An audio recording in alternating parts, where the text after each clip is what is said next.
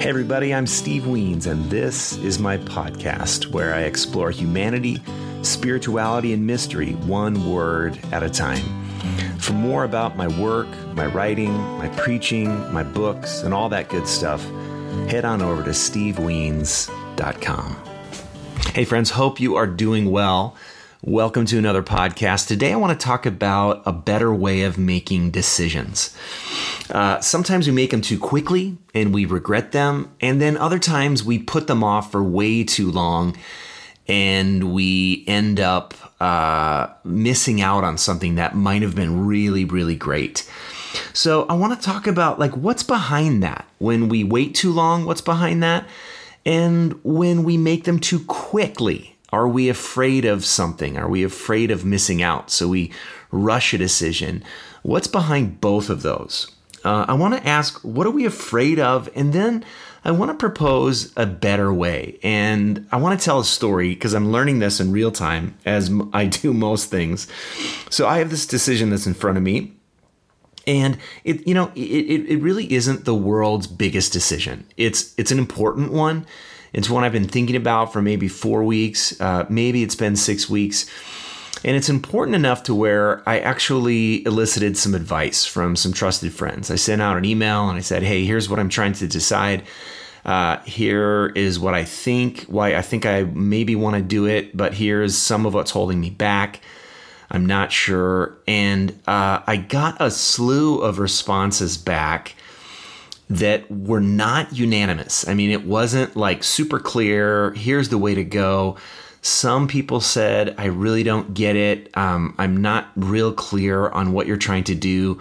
Other people said, it's super clear. I love it. You should go for it right away. Other people said, I like this part about it, but not really this part about it.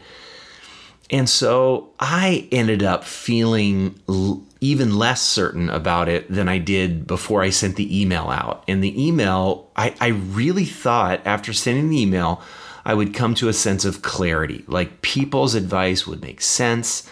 They would be roughly the same, you know, speaking from the same point of view.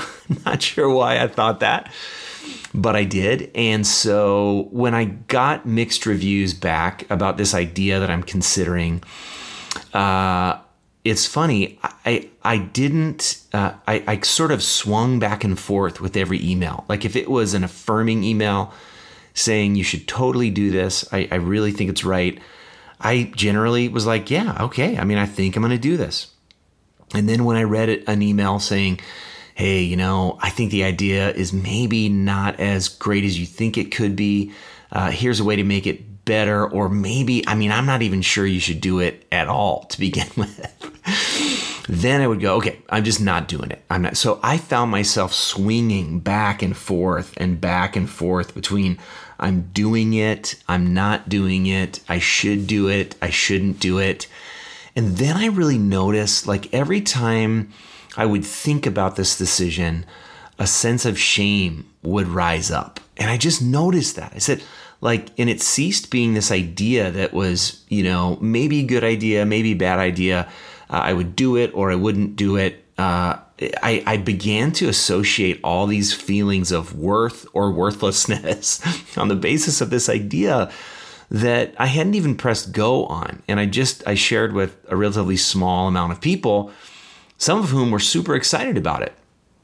And I realized I really wasn't clear at all about um, where this idea was coming from and and uh, why it was that I was excited about it to begin with. And then I felt unsure about why it was that I'm not excited about it anymore. And it sort of uh, got this life of its own. So anyway, one of my friends, she is awesome. Her name's Erin. And she lives out of state, so we don't talk that often. We see each other even less. And we were talking about something else. And she was one of the people that I had sent the email to. And so, um, and she's very, she's very incredible. Uh, so we caught up for a while. And then she, she always wants clarity on things. It's so great. She's like, okay, I would like to make sure we cover two things in this conversation. And I'm just so not like that. Like, I don't think I've ever said that in a phone call uh, or not, because this was a relational phone call. But this is just, I love this about her. So she said, number one is this. And then number two, I really want to, um, I really want to talk more about what you think about this idea and how you're feeling about it, and, and what kind of feedback you've, you've gotten. I mean, she's just incredible this way. And so I told her, you know, yeah, you know, I really feel mixed. I mean, I really feel, and, and I'm sensing more and more of a kind of a dread about it, you know, and, and, and I'm, I'm feeling not good about it. I'm feeling like I, I respond differently regarding, uh, um, based on whatever email I get. And she said, okay, well, let me ask you, where are you feeling it in your body? Like where, I mean, whatever you're feeling, are you feeling it in your gut? Are you feeling it in your head, in your shoulders? And I said, I'm really feeling it in my gut. I, I almost feel nauseated when I think about it. And she's like, oh, interesting. And then she sort of said, well, where do you think that's coming from? And then I said, it, I just blurted it out. I go, okay, here it is. I'm afraid that if I sh- if I do this idea, and this idea requires some response from others. Like it's it's not just a thing I would do on my own for my own sake and for my own self. Uh, it would be something that people would respond to or not. And I said, I just, I, I don't want to feel worthless if no one responds. And she was like, okay. Like, it was kind of like an answer. Okay, now we're getting somewhere. And so she said, well, now if there was a compassionate response that you had for yourself, what would that be? It, if if you had some more compassion for yourself than you do right now, because remember, the answer that I gave was, I, I whatever happens, I just don't want to feel worthless if nobody responds. Hello, creativity. Hello, doing anything creative. And so, uh, and so then I said, well, my whole countenance changed. I said, you know, if I had some compassion for myself, or if I was advising someone else about this, I think I would just tell them to go for it. I mean, you know, what's the worst that could happen? And then she she chuckled and she said, yeah, you know, I based on your response, I really think you should go for it. And here's why. She said, I think based on this decision, you should sense and respond versus trying to predict and control. I'm going to repeat that because it like blew my mind up, and it, it made me think in an entirely different way about decisions. She said, you should sense and respond versus predict and control. And I got it right away, but I want to explain what that is. Uh, but something just released in my spirit when she said that. When you try to predict and control uh, an outcome, which you're trying to decide about, I think what that is, there's some things that are underneath that. When you're trying to predict and control, when you're when you're looking at a decision, I think what's beneath predicting and controlling is you're saying, I have to get it right the first time. There's no try, fail, learn involved here. I have to get it right from, from minute one. And you're thinking there's a lot at stake here. Like if I don't get this one right, uh, I'm never going to be able to do something like this again. And everyone that observes my not getting it right is going to immediately run far away from me. I think you're thinking, if you're predicting and controlling, that there's a right way to do it. And if you find the right way to do it, only good things will happen, right? You're trying to predict a good outcome so that, uh, so that, so that you can control people's responses. So again, I'm going to do this, this, this thing, the one right way there is to do it. And, and then only good things are going to happen. I think when you try to predict, you're trying to answer the question, how will everybody respond to this? Which Let's just talk about YouTube comments for a second. Let's just talk about Facebook comments for a second when you have the courage to make even a small declaration of opinion. Let's talk about, I mean, just any any one of those things would lead you to believe that there is absolutely no way to predict and control how people are going to respond, even when you think you can. You can't. And then this question, how can I do this creative, vulnerable thing in such a way that I don't end up feeling worthless about myself? That's a predict and control response. Are you are you seeing that? Uh, how can I how can I do this thing that I that that that that could be great or it could not be great in a way that I can predict total success and I can control people's responses? And I began to see little little ingredients to this idea that I had inserted so that I could predict greater success and greater control of people's approval. And it's interesting that based on the feedback that I got on this little email that I sent to a few people with the idea, they were like, you know, that ingredient that you put in there, that's actually something that would draw me away from your idea. Um, you trying to predict and control my positive response actually made me feel worse about the idea. It's like, oh my gosh.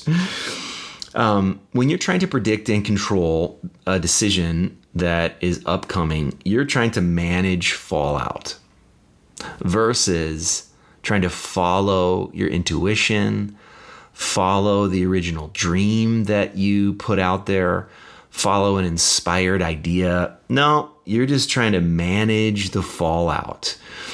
So that's predicting and controlling. And uh, my friend Erin was arguing, really not arguing. She was trying to encourage me, inspire me, that that's a less than positive way to look at decisions. But it was totally what I was doing. So let's talk for a minute about a different way of decision making, which is sensing and responding. So first of all, sensing. You might ask yourself a question if you're having a decision that you have to make. Is there a desire hidden somewhere underneath something in this decision that I haven't yet named? Is there a desire somewhere in this decision that I hadn't, that I haven't yet named? If you're thinking about putting your kids in a different school, uh, I, I talked to someone yesterday that's moving from Minneapolis to North Carolina, Charlotte, North Carolina. And this person has lived there for in Minnesota for almost thirty years. And when I asked this person, like, why are you thinking about doing this? Their answer was completely different than what I thought it was going to be. And it had it had it had to do with the desire for her kids and how her kids are going to grow up and the, and, and, and, and the kind of environment that she wants her kids to grow up in. I think it's really important to get to the level where you're naming the desire that's hidden somewhere that you maybe haven't named. And that desire may be positive, or it may kind of make you want to shrink down a little bit. It make you might want to it make you might uh, I can't even say that. It make you it might make you grimace a little bit. And then another thing to sense that my friend Erin was asking me about is just, will any harm come from this? I mean, that's a great sensing question that you can't totally predict and you can't totally control. But on the basis of what you know, do you think any harm will come from this? Like if you're trying to decide whether or not to make a Facebook post or even send an email that has a bite to it, a little sting to it, one of the ways that might uh, free you up to send it or hold you back and make you pause is that it might, some harm might come to someone from sending this. But my friend Erin was like, you know, if you really think about it and if you sense that no harm will come from it, I'd say it's a good rule of thumb to go for it. Uh, and then when it's out there, when you've decided, you can respond to how the feedback is, to what has happened, to what has gone well or gone wrong. Because decisions um, have babies, you know, I mean, you're going to make follow-up decisions and you're going to respond and you're going to pivot and you're going to figure out a better way to do it based on where you are right now. But it's a series of smaller decisions. Responding is a, is making a series of smaller decisions based on a bigger decision that you've made. So, you know, there's really no final decision. I mean, there probably are with a few things, but for most of the things, you can respond, you can adjust, you can pivot, right? Another question of sensing is, what does compassion say to do? Now, remember, for me in my decision, compassion changed my whole countenance. It changed my whole outlook on how I was even looking at the decision and looking at myself.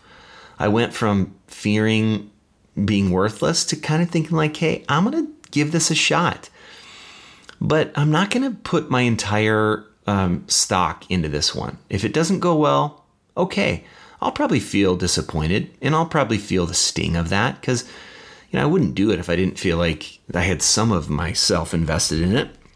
But what does compassion say to do? And how how might that change the way you're thinking about the decision?